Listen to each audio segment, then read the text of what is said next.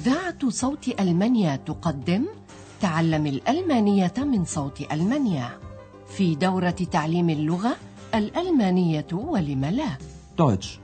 Warum nicht?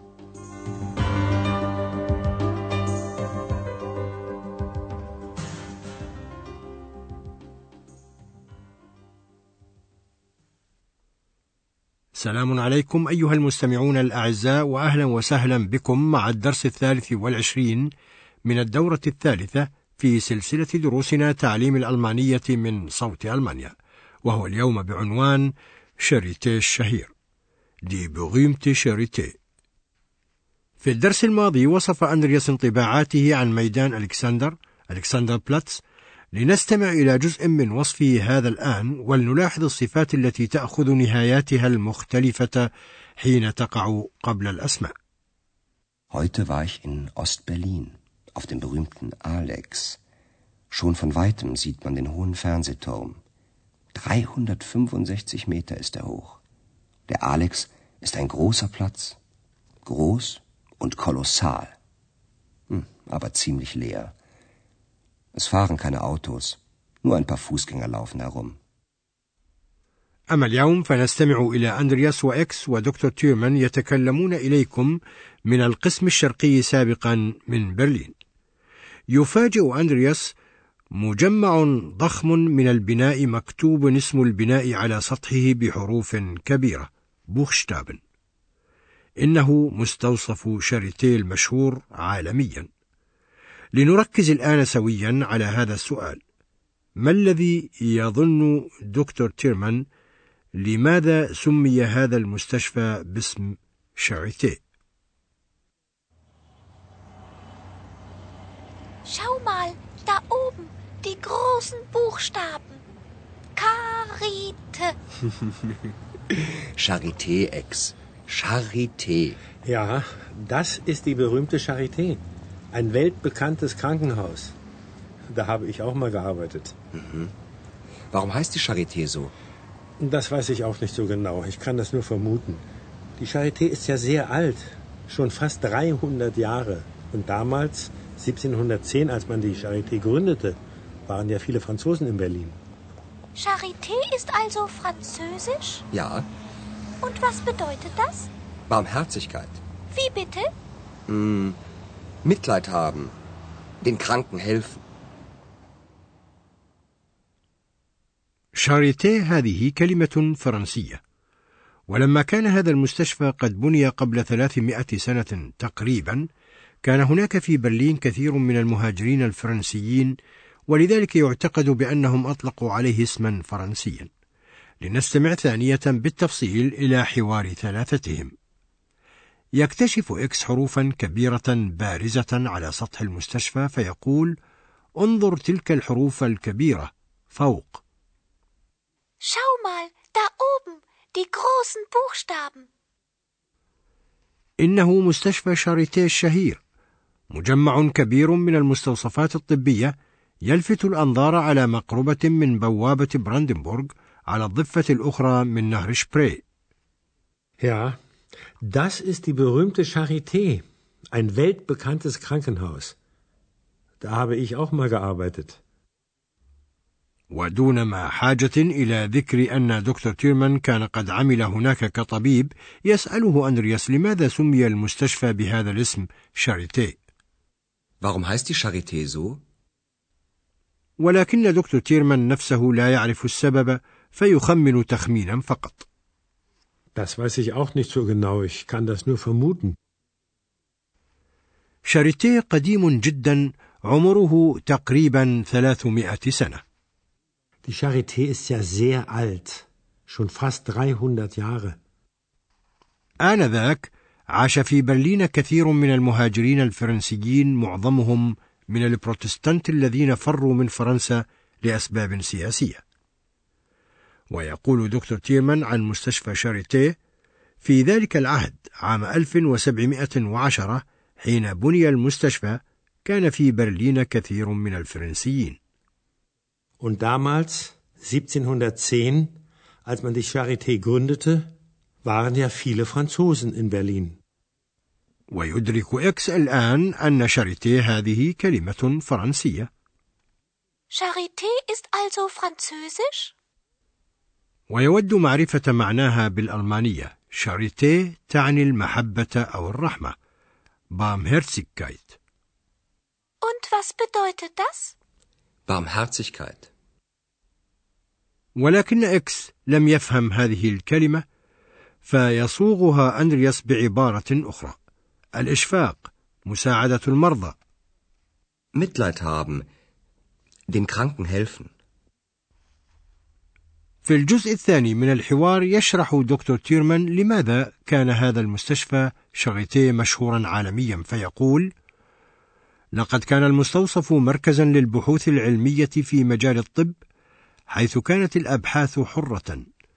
فغاي فورشونغ لنستمع الآن إلى المزيد عن شاريتي ورغم أن إيضاحات دكتور تيرمان تتضمن كلمات جديدة كثيرة إلا أنها ربما مرت معكم بلغتكم أو بلغات أخرى تعرفونها حاولوا من فضلكم الآن فهم المضمون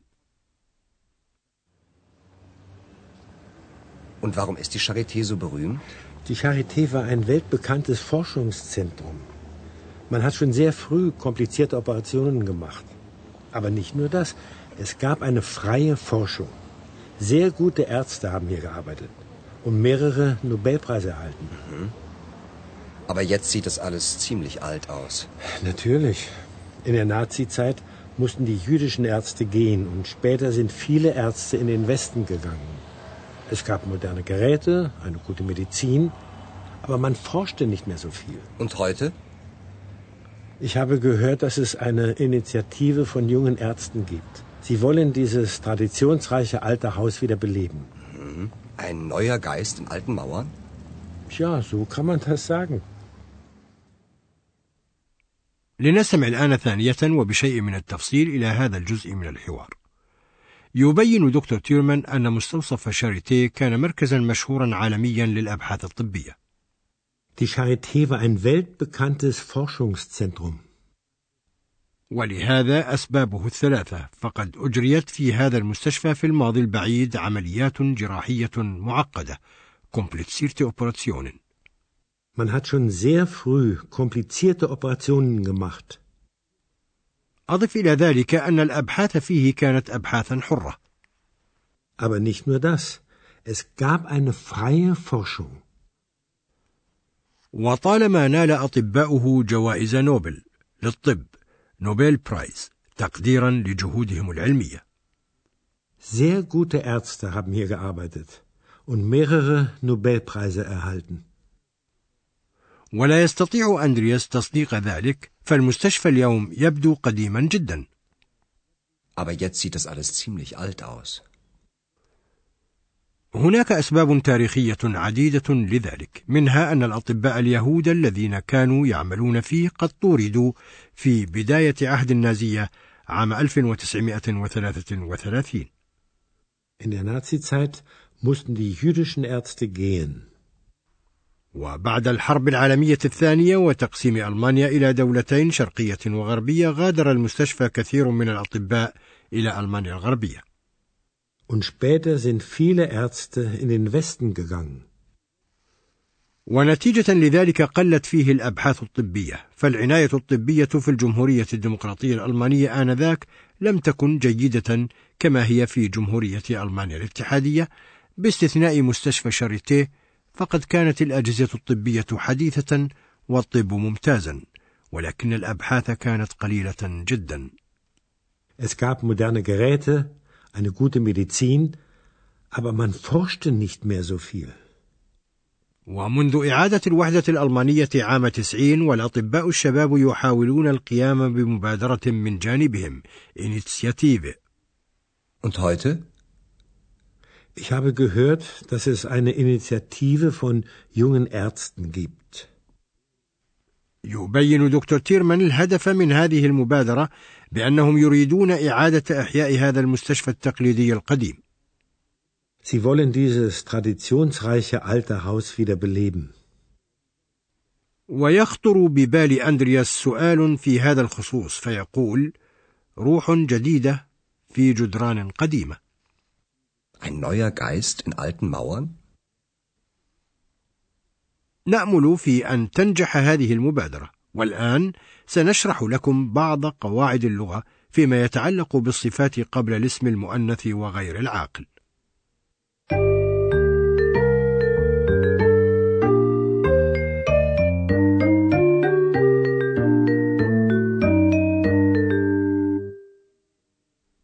نحاول اليوم الانشغال نوعا ما بالصفات الواردة قبل الأسماء. هذه الصفات تتبع الاسم الموصوف في كل الأحوال في نهاياتها. المهم هنا هو أداة التعريف، إن كانت أداة تعريف أم أداة تنكير، أي للنكرة. لنستمع أولا إلى الصفات بعد أداة التعريف للاسم المفرد. فبعد أداة تعريف المؤنث دي تأخذ الصفات دائما في حالتي الرفع والنصب حرف A في نهاياتها. Die Charité. Die berühmte Charité. Das ist die berühmte Charité.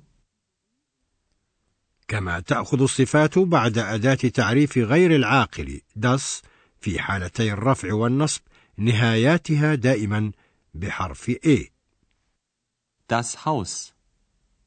Das alte Haus. Sie wollen das alte Haus wieder beleben. وكذلك تكون نهاية الصفة بعد أداة التنكير أين للاسم المؤنث تكون نهايتها أيضا بالحرف A. Eine freie Forschung. Es gab eine freie Forschung. أما بعد أداة تنكير غير العاقل أين التي تسبق الاسم فإن الصفة تأخذ في نهايتها AS S Ein weltbekanntes Forschungszentrum. Die Charité war ein weltbekanntes Forschungszentrum.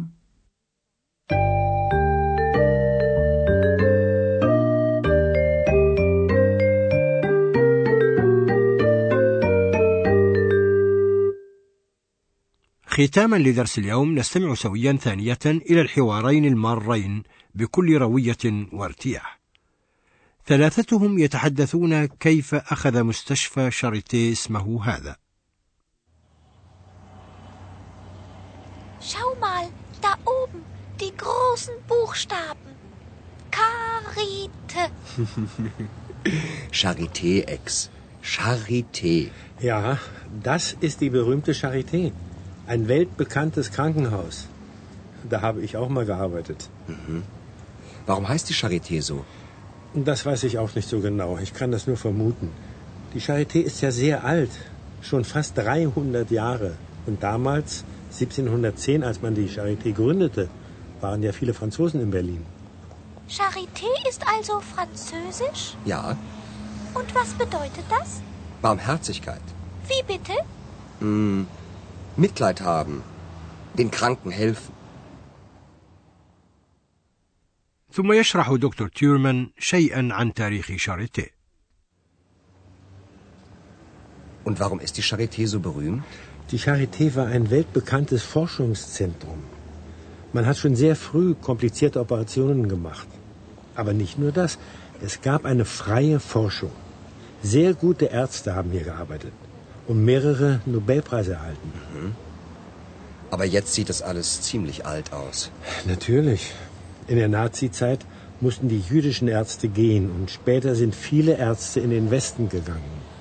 Es gab moderne Geräte, eine gute Medizin, aber man forschte nicht mehr so viel. Und heute? Ich habe gehört, dass es eine Initiative von jungen Ärzten gibt. Sie wollen dieses traditionsreiche alte Haus wieder beleben. Ein neuer Geist in alten Mauern? Tja, so kann man das sagen. في الدرس القادم يقوم كل من أندرياس وإكس بزيارة مقبرة دوروتين في برلين الشرقية. فحتى ذلك الحين أستودعكم الله وإلى اللقاء. استمعتم إلى درس من دروس تعليم الألمانية. الألمانية ولم لا؟ Deutsch. Warum nicht? وضعه هيراد ميزه وأنتجته إذاعة صوت ألمانيا. ومعهد جوته في مونيخ.